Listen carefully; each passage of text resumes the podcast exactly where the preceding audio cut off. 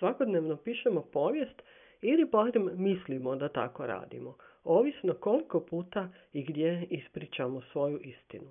A ako je zadržimo za sebe, našu povijest će možda napisati netko drugi.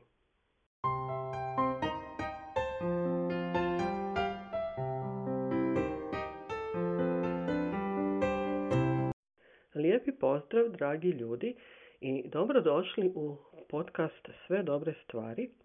E, ja sam Dijana Novak-Krešić.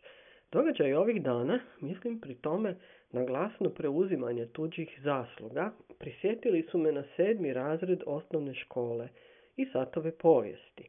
Učilo se tada o nekim previranjima u društvu, e, udžbeniku su hvalili pod navodnicima pobjednike i minorizirali gubitnike. Nije bila riječ o ratu, zločinima ili genocidu. E, kod takvih događaja je lako razumjeti tko je good, a tko bad guy. Ali što je sa događajima tipa moja verzija istine protiv tvoje? Čiju istinu je povijest zapisala i zašto? I što bih ja mislila o tim događajima da sam imala priliku biti tamo? Bila su to prilično filozofska pitanja na koja učbenici povijesti nemaju odgovore. E, u tom sedmom razredu rezultat mog mozganja oko stvarne istine je bila dvojka u imeniku, koju sam s do kraja godine dovukla do četvorke. E, unatoč tome što sam bila odlična učenica, povijest dalje od četvorke kod mene nije došla. E, dilema koju sam tada otkrila je još uvijek sa mnom – o čemu ovisi kako će neka priča ostati zapamćena. Kako utjecati da ono što je za nas istina, ono što smo mi doživjeli i što mi vidimo, bude dovoljno glasno da bude zapamćeno, da bude zapisano i da bude prihvaćeno, barem kao jedna od priznatih varijanti istine. Ovaj izazov je slojevit i prisutan na milion i jedan način u našim životima. E, uzmimo na primjer marketing, oglašavanje. Kada plaćate reklamu, vi plaćate da se vaša istina ponavlja dovoljno glasno i dovoljno često dok ne postanete dio nečije tuđe povijesti. Pa onda, na primjer, influenceri. Njihova istina je glasnija od svih onih drugih ljudi koji nemaju takav doseg i utjecaj. U biti, svi mi i svi oni žele utjecati na povijest. No često se dogodi da e, ona istina koja ostaje zapamćena nije ona koja se poklapa sa našom.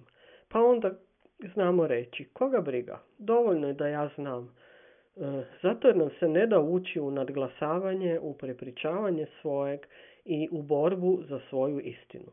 E, nažalost, umjesto nas to nikada neće učiniti nitko drugi. Da li vam je dovoljno da se vaša istina samo pamti po kuloarima, da se o njoj govori u pola glasa ili da se šapatom prepričava u odobranom društvu? Ili želite da baš nju neki drugi klinci uče u sedmom razredu osnovne škole? E, još uvijek nemam pravi odgovor na ove dileme. Puno stvari nam se zapravo ponekad u životu događa samo od sebe. Ovo je samo jedna od njih.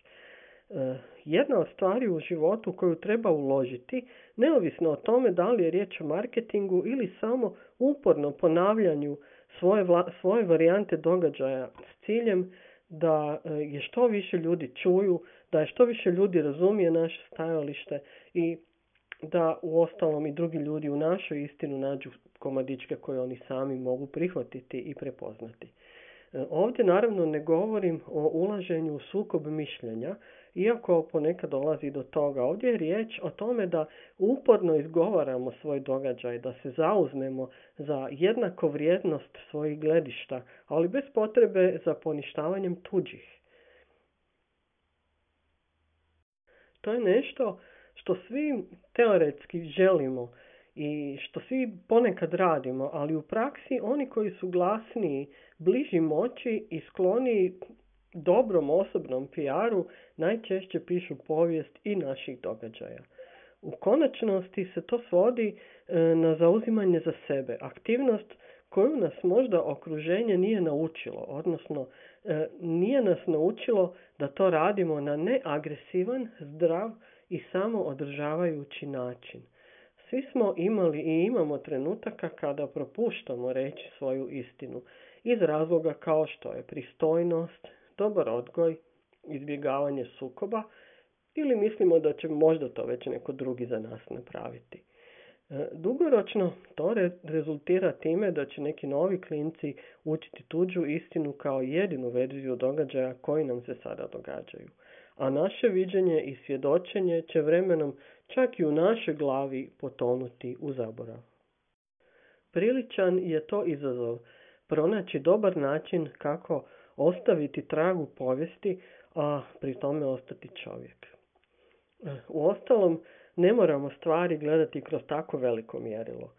Možemo pogledati na ono što nam se događa sada u našem okruženju. Na primjer, e, u zadnje vrijeme prilično e, vremena sam provela razmišljajući o načinima kako bolje povezati ljude u timove, e, naročito sada kada ljudi imaju puno manje prilika nego prije za neka neformalna družena, za chit u pauzama, za neformalne sastanke, za E, stvarno upoznavanje i zadjeljenje zajedničkih priča ili događaja koja su zajedno proživjeli. A upravo su te stvari dio onoga što običnu grupu ljudi povezuje u tim.